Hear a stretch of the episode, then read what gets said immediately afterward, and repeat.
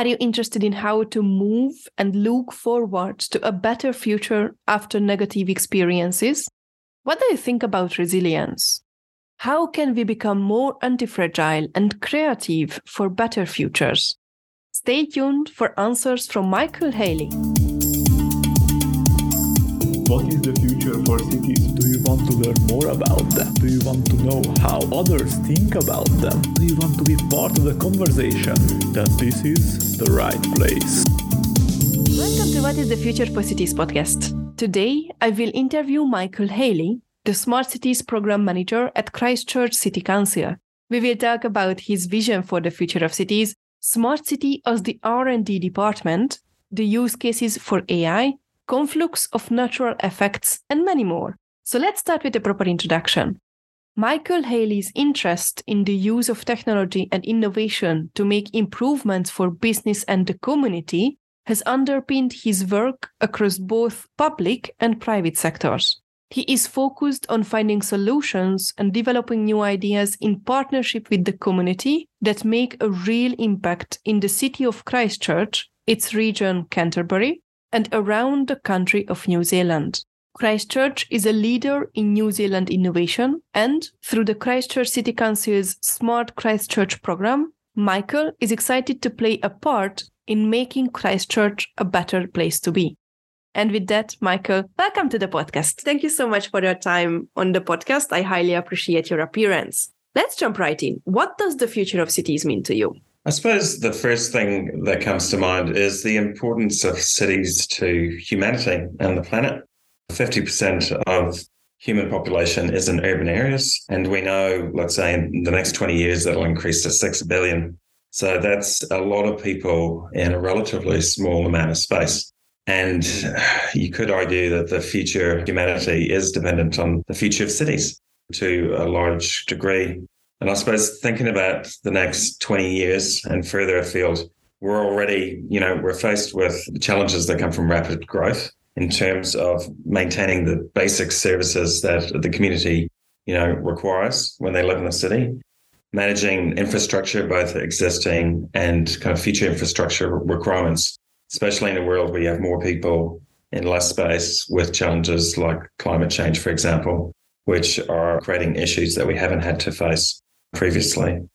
Housing's obviously a big concern. I mean, we're talking about, you know, the basic needs of human being having quality housing or safe housing, I having warm housing is kind of critical when we're thinking about the future of cities. And then we want to be happy as individuals. So when you think of future of cities, is it existing at the, the various level or what's the quality of our life? Are we happy? Do we have fun? Do we enjoy living in our cities? Carbon neutrality, obviously, every city in the world, I'm guessing, has a goal of becoming carbon neutral by a certain time. For Christchurch, it's 2045. There's a lot of work to do before then, especially when you've got the demands that are associated with urban growth. Mobility, I suppose, the other thing that I think about in terms of the future cities. I mean, I know a lot of cities, and I remember when I visited Melbourne talking to locals there, reflecting on the rapid growth that have, but also the way they got around the city and how much more difficult it had it got in a relatively short period of time. We in Christchurch face, you know, that issue to a degree. And we're thinking about shifting people out of cars onto public transport. How do we give options like better cycling experience and emerging technology kind of modes, like e-scooters case in point? How do we manage that and make sure it works in that future city? And then accessibility. We talk a lot about accessibility, and that applies to the whole community because there's a lot of different accessibility barriers in terms of could be physical, it could be financial, it could be cultural. There are so many different factors to take into account when you're trying to create a city of the future that is welcoming to its citizens. And people need to feel safe, need to be able to get round, but again, enjoy their surroundings. So thinking about Christchurch specifically and the Smart Christchurch program, when we think about the future of this city and the projects that we run and the initiatives that we look at, we try to look at four key areas. And ideally, when we look at new projects, we want to hit all four areas. So the first one for us is around resilient communities. So our city, our story since 2011 and 2010 started off with a series of earthquakes that did a lot of damage to our city, changed it beyond recognition in some areas, and a lot of people died in those initial events too. So, from the kind of traumatic kind of series of events, it set the tone for the next decade and a bit. So, for us, with that, um, we had a lot of floods after that because our city dropped half a meter. And we had a couple of wet winters and we had a lot of inundation by flooding. A few years later, on the flip side of that, and thinking of climate change, we had our big fire here on the hills near our city. We'd never seen that happen. That was a major event in the city. And then lastly, four years ago, we had a major terrorist attack, which 51 people lost their lives. So there've been a series of events that have been very challenging for the city and have presented different types of challenges and required the city to be resilient and build resilience. And then lastly, of course, like everyone else, we had to go through COVID as well. So some of the challenges that we've faced have been quite unique to the city and some have been global challenges. And the fire, even though it was a local event, is reflective of global changes happening to our climate. So when we think about our program and how the city council and its partners kind of make a better city of the future, resilience is a big part of that. Second is around a livable city. We talked about the need to enjoy the city that you live in. Life is to be enjoyed, and your environment makes a big difference to that. So when we think about our projects and initiatives, we want to make sure that we're adding to the livability of the city, making it a better place to be. The next thing we look at is around healthy environment. So again, so if we take urban waterways as an example, since European colonization in Christchurch, which happened around 1850, our waterways have been treated like drains and just channels to evacuate water from the city when it rains a lot, or to take pollutants out, or to take human waste out in past years. So there's a lot of work to do in our urban waterways to make them healthy again. So again, the community can enjoy them, but nature can reclaim its part too. So when we look at projects, that's an important part of what we do. And then lastly, we think about prosperous economy. Now, this can you can look at this in any number of ways. I suppose we do a lot of work with startups in Christchurch because we've got local innovators, local inventors who are coming up with, you know, world first solutions. And we think who, if your local city council or your local organizations like councils and universities can't support the growth of startups, then it's not a very good environment for them but also, you know, what are the things, the benefits that we can get right across the board in terms of resilience, livability, healthy environment. It doesn't mean that you can't have a prosperous economy. In parallel with that, we just need to, I suppose, relook at what we think prosperity is and think of that regenerative economic model, circular economic model that can mean that we have better outcomes for the city, but people can still make a living, startups become successful, and money flows through the economy. It's amazing what you just described for Christchurch having these four fields to focus on the resilient community, the livable city, the healthy environment, and economic growth and prosperity. You also had a very interesting snippet that you said that we can talk about the future of cities, but this is Christchurch future, what you just described. So, in your understanding, although we can talk about general ideas, each city has their own future? Yes, definitely, to a degree. And it's interesting, as you say, the challenges that are unique to Christchurch, I suppose, are like when you're cooking a dish. You may use the same ingredients in a different way. I suppose our story over the past 12 years is a series of events that probably no other city have had that combination, but they've had parts of that and maybe more than one part. But I suppose if you think of things like climate change, obviously it's a global existential challenge. And Christchurch, like a lot of cities, is near the sea. It's low lying, it's in a swamp, which used to be a river delta. Now, I know a lot of global capitals are built in areas near water, whether that's a river or the sea, for reasons that are obvious, like trade and accessibility. But inadvertently, we, arguably, we've built some of our biggest cities in the worst places.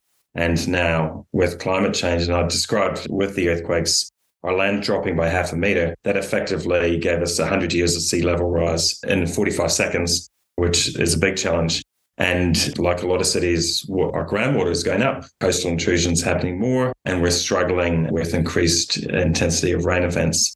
Is our story unique? Yes, to a degree. Is it similar to a lot of cities around the world? Yes, it is as well. Just slightly different factors fitting into it. What does resilience mean to you and your community? It means a lot of things.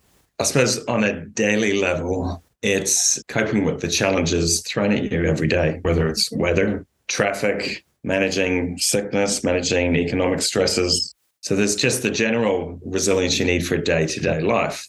And that can vary from time of year or the things happening in your life and things happening in the city life. Taking it up a level, I suppose, I mean, we talked about some of those kind of big events that have happened to us and obviously COVID that happened to all of us. And these are those bigger things often out of our control that happen to us, our community, our city. Earthquakes, case in point. You get no notice about that. It just happens out of nowhere. Scientifically, it doesn't happen out of nowhere. But on a human timescale, you can have in Christchurch decades, if over 100 years of relatively no activity, and then something very big happens, and then it happens again and again, and then it stops happening. So I think with acts of nature like that, there's a randomness that is very challenging to the community, not knowing that it's going to happen, but also thinking, why us? It feels very localized. Other things like the fire, for example, that was lit by a human being, it was arson. It was a very dry summer and exceptionally dry for that time of year, which reflects climate change. And uh, there had been a lot of growth in the spring season. So there was a lot of fuel. So it was a combination of events. But I suppose when you have an event that is ultimately started by a human being, it, it feels quite different than an act of nature.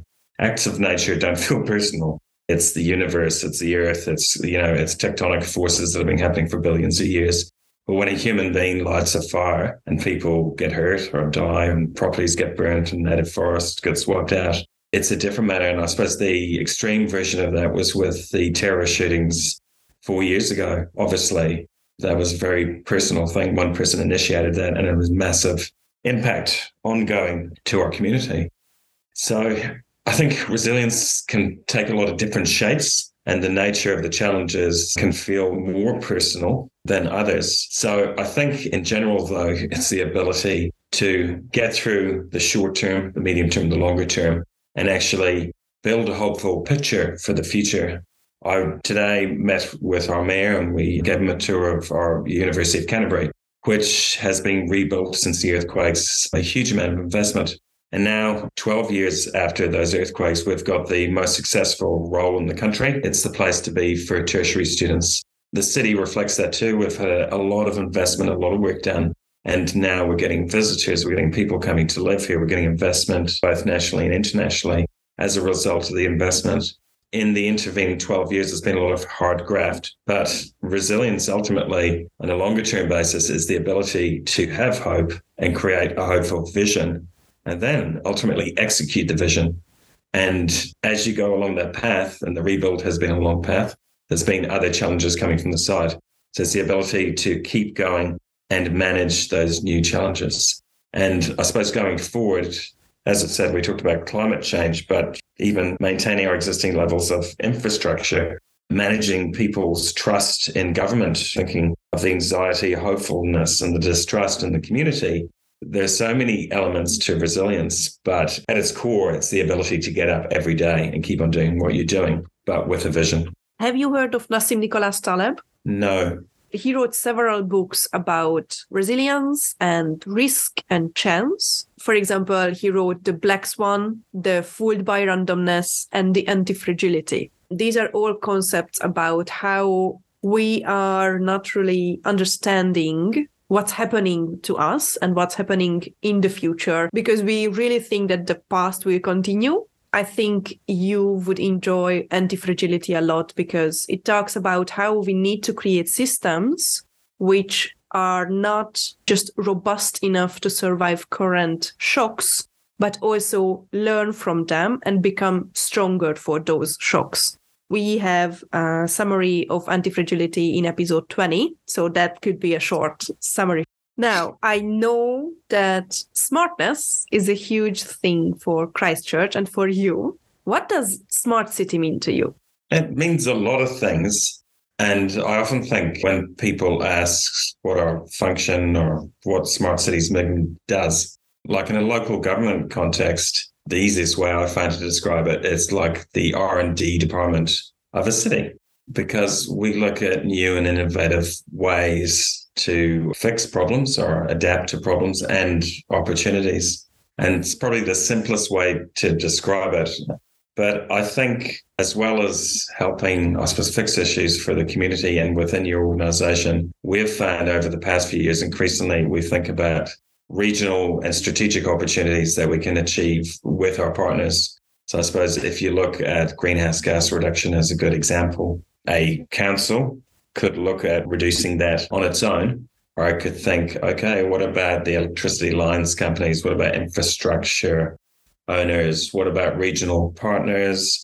What about our neighboring councils? What about the government? So I think smart cities are ones that are open to opportunity, open to new ideas, open to taking risks, but also open to collaboration. I think that is probably arguably the most important factor that we can put, let's say, differences aside or egos aside, or maybe, you know, traditional boundaries and actually work together on bigger issues and opportunities together collaboratively.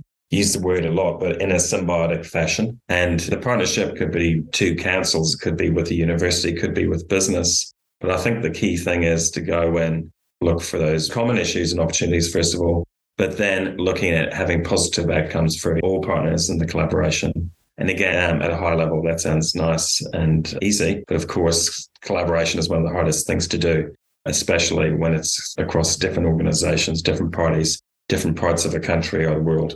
So, collaboration for us is arguably the hardest part of what we do, but is the most rewarding when you do get those positive outcomes. So, we talked a lot about challenges what are your three biggest fears or concerns regarding the future of cities?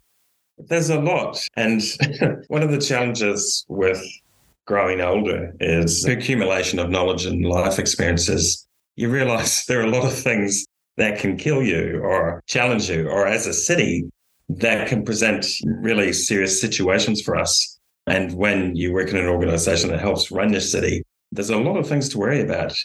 But I suppose top of mind, and we, we've talked about it, and this is not a unique answer, but probably climate change is the biggest one. As you say, locally, for the reasons I explained, we've got a lot of challenges and we're going to have to retreat from the coast. We're going to have to think where we develop and we're going to think about managing things like stormwater and those rain events. How can we manage it in a sustainable way? For example, we're having discussion today, like, do you try to get water out to sea as quickly as possible? As the sea rises and as your groundwater rises, that gets harder and harder. Or do you actually look at ways of storing the water and reusing it locally? So do you think instead of building a bigger pipe to the sea, do you build storage capacity in people's back gardens or for apartment blocks? And that way, people takes pressure off the infrastructure down the line, but also then people can use it to water their gardens, filter it, drink it ultimately. But I suppose that's a fundamental shift in the way we look at, let's say, traditional infrastructure. In the case of stormwater, we know we're going to have more water in a shorter period of time. Do you invest in traditional infrastructure or do you actually put it on its head and think, from a circular economy perspective, why not use the resource that nature has given you in a positive way and do it in a smart way so people don't have flooded houses and can still operate in the rain events we know are happening and will continue to happen. The second one, probably building on that, I think one of the concerns is the infrastructure model that predominantly, well, started in the 19th century and the 20th century has really kind of consolidated it is centralized infrastructure model. So, for example, we talk about stormwater, but wastewater as well. In our city, for the majority of houses, we take wastewater and we pipe it sometimes tens of kilometers down a hill or an incline to a central point. We treat it and then we put it out to sea. That is problematic for a few different reasons. So, if we start with that centralized point where you treat it, in our city and a lot of cities, that is beside the sea. So, it's very prone to, you know, storm events. Obviously, tsunamis is another thing we've got to worry about in New Zealand.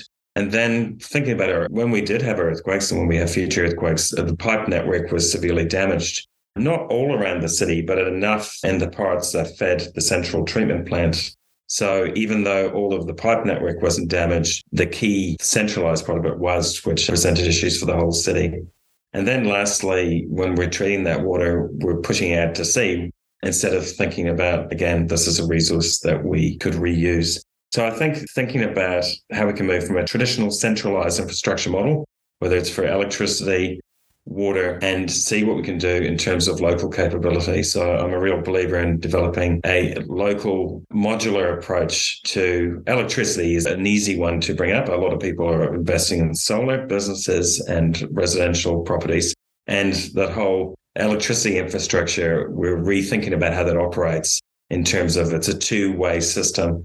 So I think we could take those principles and apply it to wastewater. Why can't we treat wastewater even at a suburban level or even a city block level or even in a property level? So we can think about how to treat it more sustainably, reuse the outputs, and also make us more resilient in these storm events or the earthquakes or the tsunamis it makes the city as a whole more resilient in a mesh approach to infrastructure. So I think we can't afford, number one, to continue to do infrastructure the way we can financially. Number two, it's not that smart. And it's a 19th century philosophy, which is take waste and get it away from you as quickly as possible. Why not do that locally, but actually think of it as a resource that can be reused?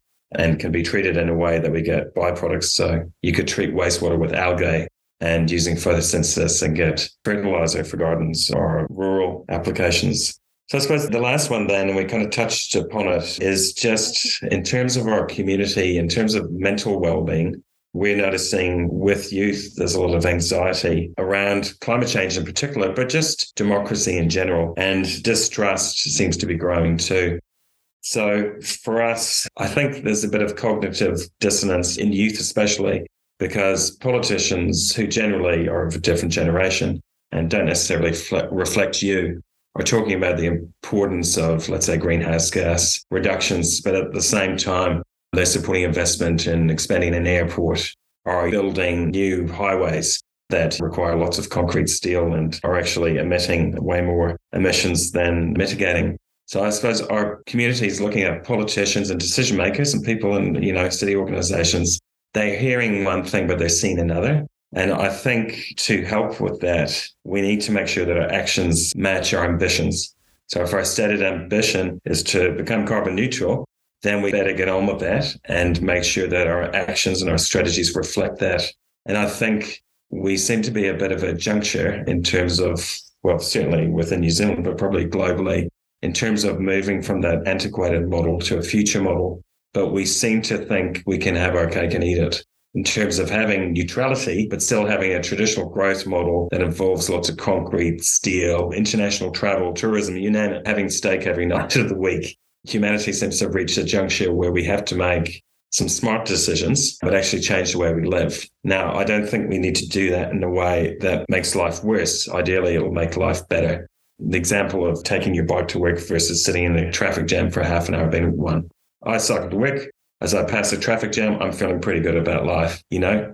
So I suppose we just need to kind of paint that picture and accept the sacrifices need to be made, but new opportunities come out of those sacrifices. And of course, humanity has been adapting over millions of years now.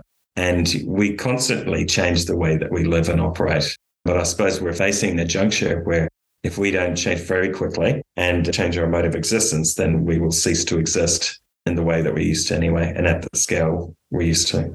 It's amazing that although you are talking about the concerns and fears and challenges, you are already moving ahead and talking about how we can tackle them, what are the opportunities in those challenges. I just love that. That's amazing. You had a very interesting statement that because of climate change and the rising sea levels, you will need to vacate the coast.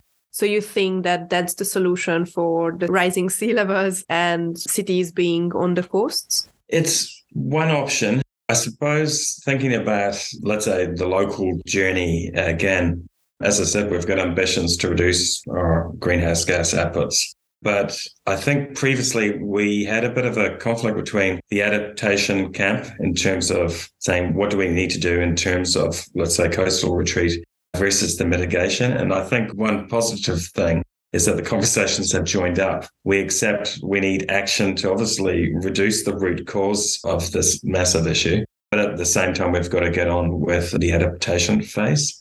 But it's a pretty hard conversation to have. I mean, for us locally, when we changed, let's say, some of the zoning information to reflect the fact that parts of our city would be pretty challenging to live in in future decades, there was a massive pushback from our community because the value of their properties dropped instantly. And their lifestyle, they liked being near the sea. They went surfing. They took their dog for a walk. They loved being close to nature. They felt, you know, at a fundamental level, their lifestyle choices were being challenged. So it's a very personal conversation to have because for a lot of our community, a house might be your biggest asset. The place that you live may define you as a person. If I'm a surfer, for example, or like going fishing at the end of every day. And from a practical point of view, to retreat from the coast is going to cost a lot of money. So if you want to support people through that process, you're going to have to support them financially to rebuild, hopefully sustainably in an area that's better suited to human habitation. So we are starting to have those conversations and parts of New Zealand, the conversation needs to happen right now because the storm events are happening. The damage, some parts of the country are getting flooded multiple occasions every year. So that we are having that conversation as a country and locally, but it's a pretty tough one. In terms of, we were talking today about the Netherlands, for example. Now, the Netherlands is the same size as Canterbury, which is the region Christchurch is part of. And it has, I think, 70 million people in an area where we have probably under a million people. It's below sea level. So I suppose there are examples of countries like the Netherlands that have adapted to being lower than the sea and still having a lot of people in intensification, but still having a positive quality of life. And I've been to Amsterdam. I think it's a beautiful city. And it seems to have positive qualities in terms of the amount of cycling and culture. And I can imagine being a great place to live. So there are parts of the world that have had to deal with sea level ingress and they've done it successfully. But I don't know if that is an option for us. So there's a lot of unknowns, but I think retreat has to be part of the solution and maybe engineering could be part of it too. But for cities that don't have density of population, it's a two way sword. I mean, you can have much better quality of life and more space, but you can't necessarily afford to invest in massive engineering projects like building a seawall, for example, as a simplistic example, or even light rail we struggle with getting support and investment for core infrastructure because we don't have the density of population. So it's a funny problem to have. So what can we afford to do is just naturally part of that. So maybe retreat is the better option in some areas, but hopefully there may be engineering. I mean, we've invested a lot in stormwater basins and stormwater engineering to help with some of the issues that have kind of been exacerbated by the earthquake and the dropping of the land. And they've worked to a degree. But I suppose I don't think engineering solutions and concrete seawalls are the future necessarily. But maybe they are in other parts of the world because the Netherlands have proved what you can do with engineering and ingenuity. So it'll be interesting to see how different parts of the world cope with that. That's why I asked because, for example, the Netherlands doesn't have the space to retreat from the coast. so they have to solve this problem in their place. That's really insightful. And we do have a lot of space here. But for example, the closer you go to the big mountains, the closer you are to the main fault lines. So in New Zealand, there's so many different threat types, especially things like tsunami and magnitude eight earthquakes it feels like we've got quite a few existential threats that we've got to kind of manage as a whole and do it smartly. But I suppose you don't want to create a worse situation by reacting to one in isolation or vice versa. So we're trying to think as a region, but using things like digital twins.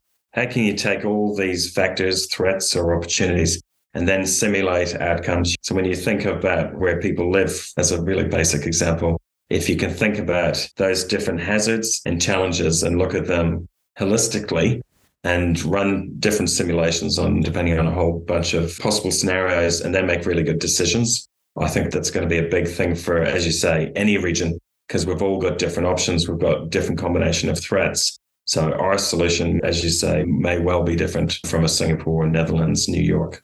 So if we are at a junction in our evolution, what are the opportunities you see for the future of cities? I suppose the big thing, and hopefully what I've discussed today hasn't been too negative, But I suppose we talked about resilience and ultimately what does it mean? It means, and we talked about getting out of bed in the morning with a sense of hope and purpose and doing it all again. And that's something about the you know, humanity. That's a quality of us. We can keep on getting up out of bed and giving another go.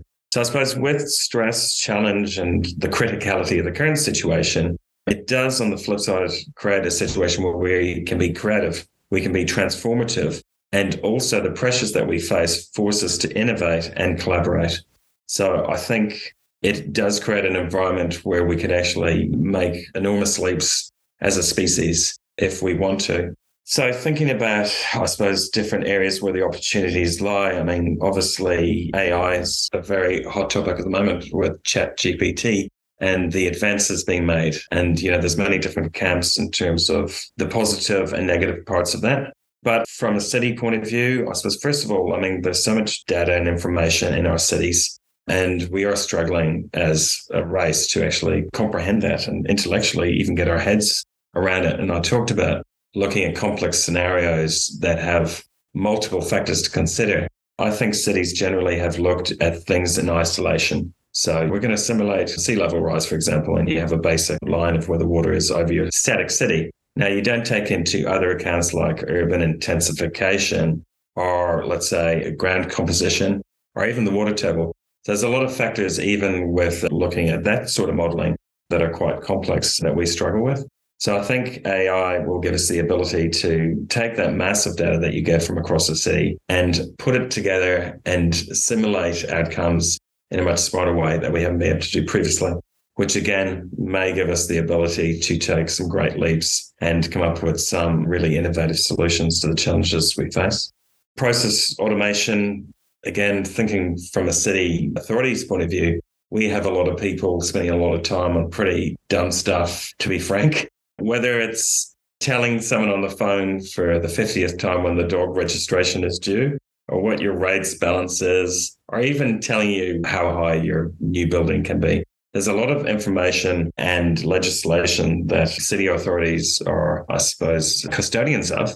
And we have a lot of staff translating that information to business, to community, to the world around us. So I think from a process point of view and also an information dispersal point of view, there's a lot of opportunities there in terms of using AI to help do that. So then people are freed up to have really the value add conversations or do the value add activities. We talked about simulations. Again, when you've got all of these data sets and the different variables, different threats and opportunities, simulations are going to be huge in terms of even making basic decisions about I don't know what level a road needs to be, but when you think of a whole region as a holistic system, how does something happen in one corner affect the other, and so on and so forth. So I think with our regional collaboration, simulations will really help too.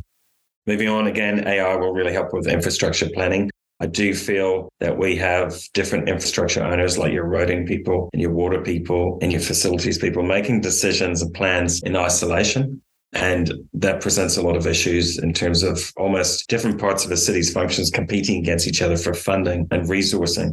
Whereas again, by simulations gives the ability to look at things holistically and make the right decisions as well. And also invest in the right parts and regions, thinking about what's going to happen in 10, 20, 30 years. Land use optimization is another big thing around AI. I mean, we have a lot of conversation here about rural activities. So dairy farming has really expanded in New Zealand over 20 years with irrigation. There's a few different issues at play. The irrigation is drawing water away from natural waterways, which creates a whole bunch of issues there. The dairy activity is putting nitrates from the cows, from the urine waste into our water aquifers. So the water supply for people is effectively getting poisoned by those activities. So we've talked a lot about helping rural industries with land use optimization.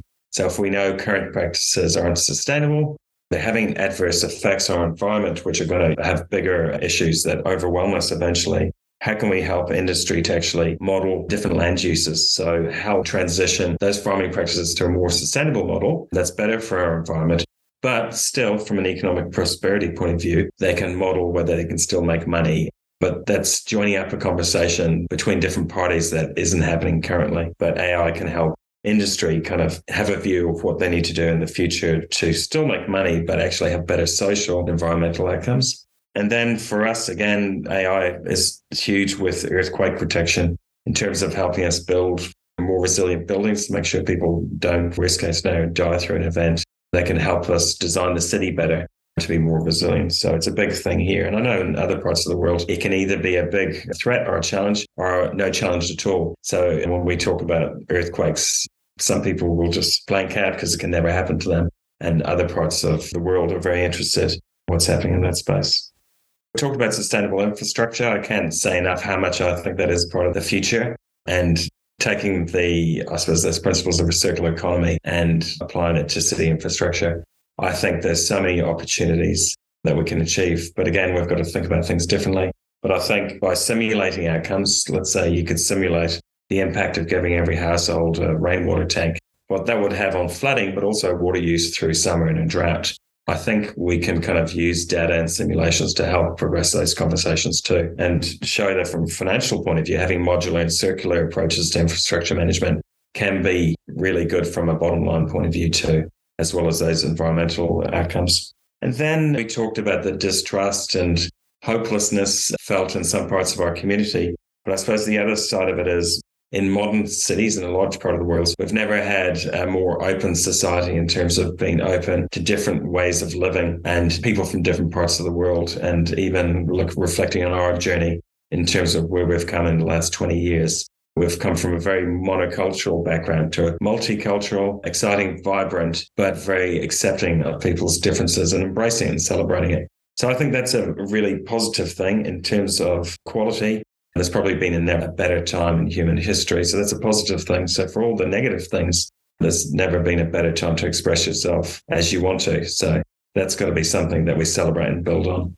It was really interesting your description on AI because as you mentioned some highlight ai as a threat but what i understood from your description is that you think ai is more of a tool for us humans to go beyond the repetitive boring tasks to concentrate more on the creative and innovative stuff we can. There's no guarantee that that will be the outcome but if we manage things well that would be the outcome. It frees us up in the way that I suppose in the past technology has freed up humans, like even a washing machine. It was pretty laborious to do a washing before we had automated washing machines. So maybe AI will do that on steroids. But some of, I suppose, the things we've been thinking about, the challenges with AI and thinking chat GPT, for example. Let's say if I was looking up information relating to our district planning code, as a city, we don't know the validity or the trustworthiness of the source data. And also, the other thing is, it doesn't know it's wrong. So it is 100% certain in the answer it gives you, and there's no self doubt, which can be dangerous in certain scenarios. So, if, for example, you're asking it to diagnose a spot on your skin, that could be life or death. Or if it had biases built into it, it could, for example, if you're asking who you should vote for, or if immigration is a good thing or a bad thing, there's a lot of inbuilt biases that can come to the surface and reference sources that not necessarily be trustworthy. So I know a lot of people have been talking about building in a sense of morality or to have a moral compass within your AI model to take values that reflect values in the community you live in I heard one woman who had worked on these models in her time with Google, who now lives in Hawaii, refer to using the values of the indigenous people, First Nation people of those countries. And so she was talking in Maui. Those reflected the holistic nature of the world we live in and how things have a circular effect, positive and negative, and putting some of those values into AI how do we, as you say, build in the frameworks of the filters that we have humans have? And also, how do we potentially curate sources of information too so they are trusted and can't be manipulated? And then lastly, when is it useful to use AI? And sometimes it may be entirely be the opposite or have detrimental effects, whether it's spreading hate speech, furthering biases that don't lead to positive outcomes. So I'd like to think as a optimist that the opportunities it's going to present will be overall positive, but we've just got to manage some of those negative parts too. And then, of course, as a science fiction nerd, I have watched all of the Terminator movies and any other number of apocalyptic, dystopian, sci fi mediums. And we know there is that bigger threat of AI managing to coexist with humanity longer term, potentially as well. So that is something as well that we've got to manage. Do you have a good recommendation on not dystopian future with AI? because what comes to mind is Black Mirror or The Terminator or whatever. These are all very dystopian ones. And I'm just curious whether you have any pop culture reference which can be easily used as a good example, which towards we need to strive for instead of just losing our mind that mm-hmm. AI is coming and it will be a malevolent overlord and we will be perished. And I don't know. Are there good examples in pop culture that you think are positive in this way? Well, there's not many. WALL-E, that's a good one. but I, I, used to read a series of books by an author called Iain M. Banks, and he had a series of science fiction novels that were based around the culture. And in that model, there was AI who had long since gone beyond humanity but it was a benevolent AI. So it had humans to exist almost like pets, but had a, a, positive guardianship over them. But still, in that model, they were, humanity became, I suppose, second to AI. I don't think there are a lot of references, but probably for good reasons, because we like our entertainment to be in that dystopian because it's more dramatic. It creates tension. And it also creates situations where humans have to rail against a different authority or struggle to continue to exist. For whatever reason, we love watching things about apocalyptic situations where not many humans are left and they have to struggle against the forces, whether it's AI, zombies, or whatever the case may be. So, for whatever reason, we fantasize about things like this. A dystopian AI future feeds into that very nicely. I hope it doesn't go that way, but time will tell. I'm just asking this because the majority of our sceneries, our pictures about the future is dystopian. And that just creates fear in people about the future Absolutely. of cities. And that doesn't help at all to talk and think and work for the better future. Exactly. And I think people who work in spaces like we do, I think you do have to be optimistic by nature. Otherwise, there's a lot of things and rabbit holes you could disappear down. So optimists are key to a better future. if mm. you don't believe there is going to be a better future, then it's pretty hard to create it. And I'm not saying that these dystopian futures don't teach us anything. It's just come on, we can do better. yes, we need a positive. Come on, Netflix. Yeah. You can do better. yes. My last three questions is what are the three biggest strengths regarding the future of cities for you? Well, I mean, we've talked about it challenges and challenging situations, creating a desire to innovate and to collaborate. So I think the innovative mindset that is emerging in modern cities is something that's a real strength and it's a base human strength, but with challenging environments, does seem to bring out the best in terms of innovation and creativity from human beings.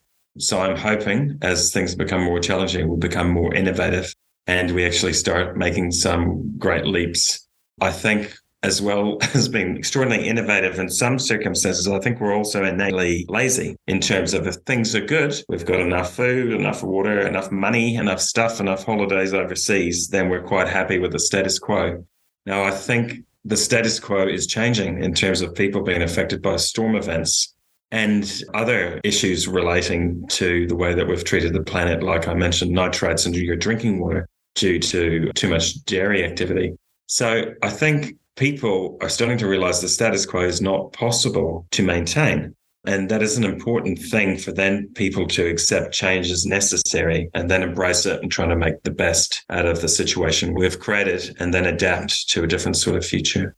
The second thing, and we've talked about it quite a lot, and I mean, I talked about 13 years of situations in Christchurch that have forced us to build our resilience.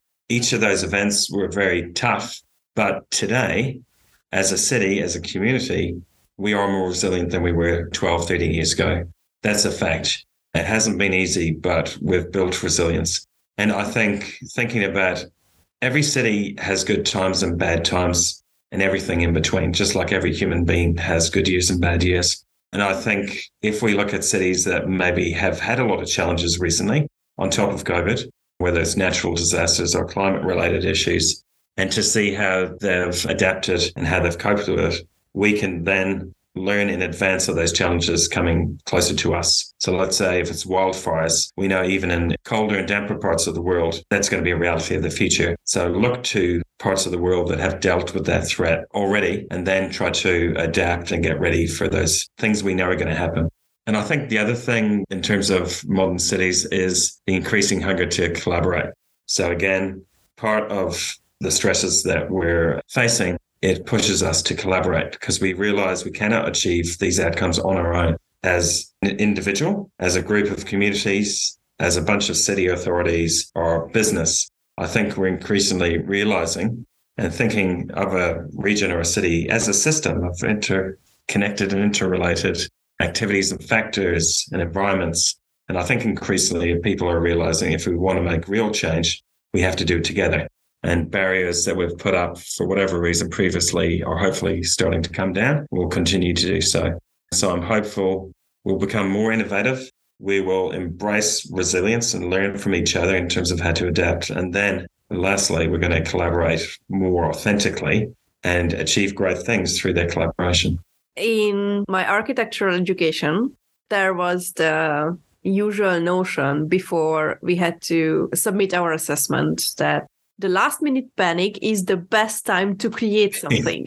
yes. Are you sure that we are at that stage that everybody recognizes that the status quo is not maintainable anymore and we need to collaborate, we need to innovate, we need to be better? I don't think there's a universal understanding of the severity of the situation. And I think there is a large part of the population who intellectually grasp some of these existential threats, but haven't translated that into change yet are the realization of the impacts that it's going to have on their existence. So I think we're still transitioning. And I don't know, as you say, if it's got to that stage one hour before your essay is due. I'm not sure if we're in that last hour, but I mean, we know that time's running out pretty quickly. But I think we talked about some of the distrust in our community coming from the cognitive dissonance when what you hear doesn't align to what you see happening. So I still think we've got a, a long way to go in terms of that journey, but I don't know how much runway we've got and how much time. And here, like a lot of parts of the world, you've got that cycle of government changes, council changes, and that shift from center right to center left.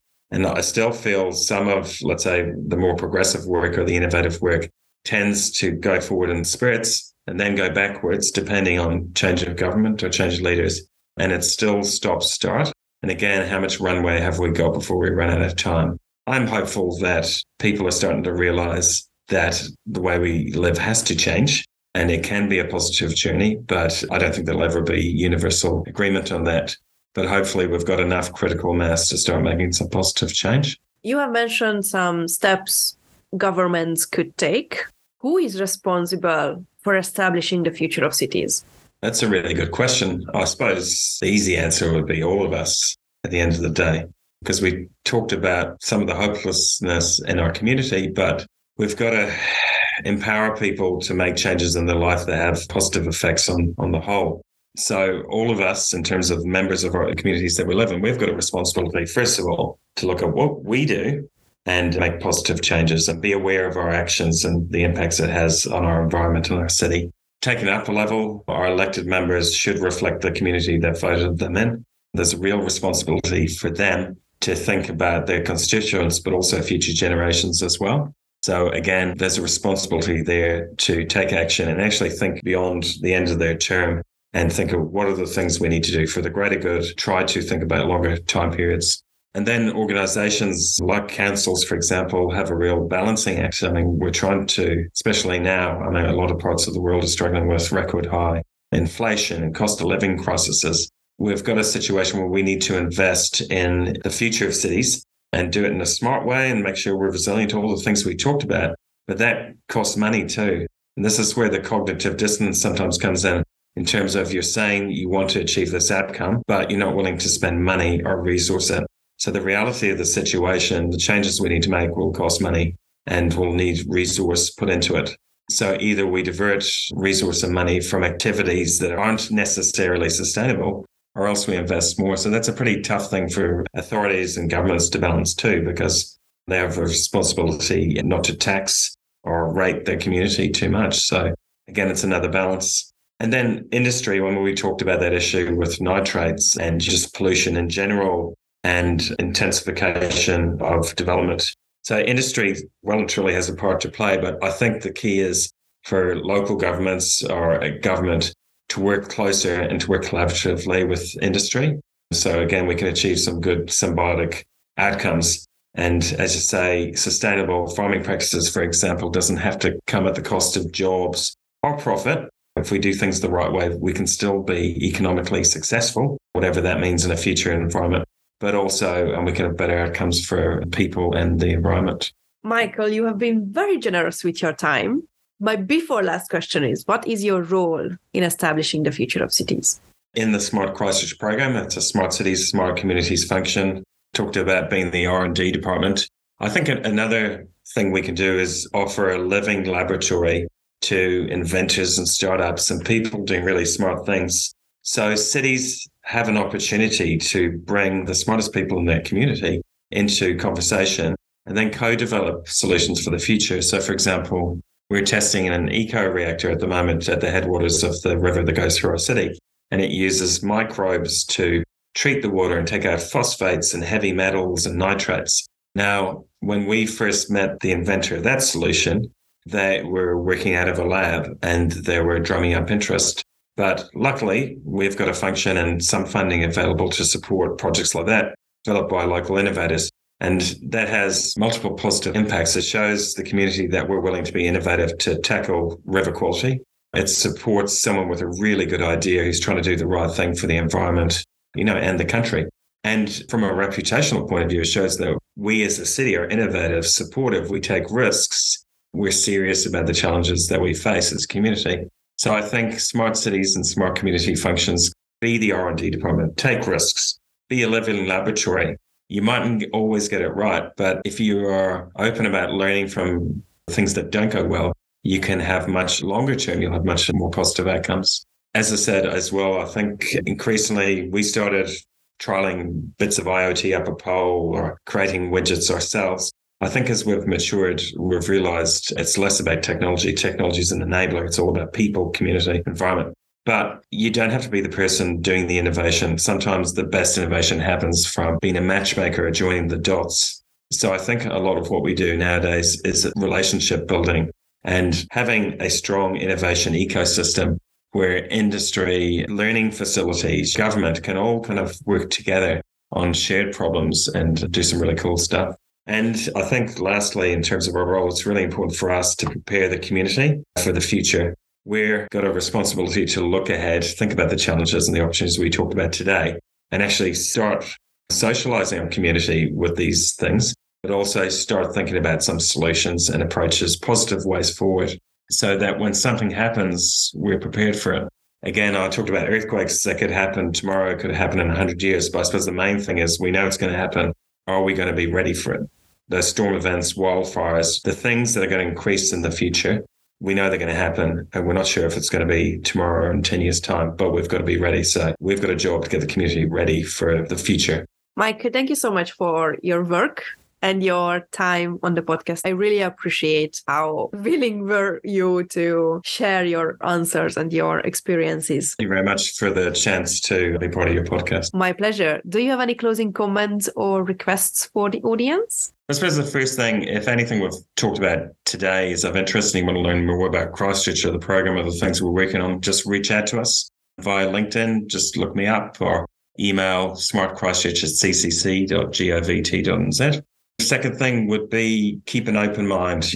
We've talked about a lot of things today, but I suppose one common theme is when you've got challenging situations or the challenges of running a city, just keep an open mind.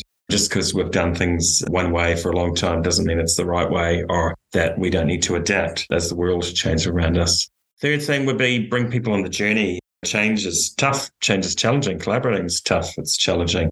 But you've really got to bring people on the journey. And sometimes people get a concept or an idea, an opportunity instantly.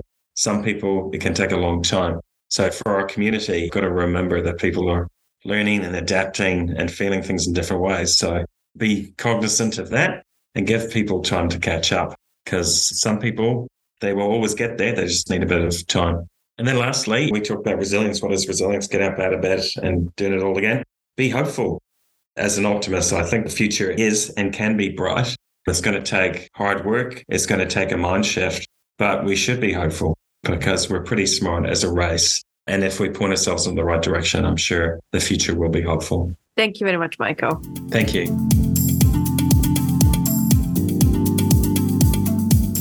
It was really interesting to hear from Michael about resilience as the skill to get up every day and cope with challenges. Not to mention his understanding of AI being a tool to enhance human lives. Professor Mark Burry talked about human AI collaboration in the design practice as well in episode 42. You can find out more about Michael online, all the links are in the show notes. What was the most interesting part for you? What questions did arise regarding Michael's approach to the future of cities? What have you learned from this interview? Let me know on Twitter at WTF4Cities or on the WTF4Cities.com website where the transcripts and show notes are available. You can also subscribe on the website not to miss any new episodes and leave some feedback. I hope this was an interesting interview for you as well, and thanks for tuning in. What is the Future for Cities podcast?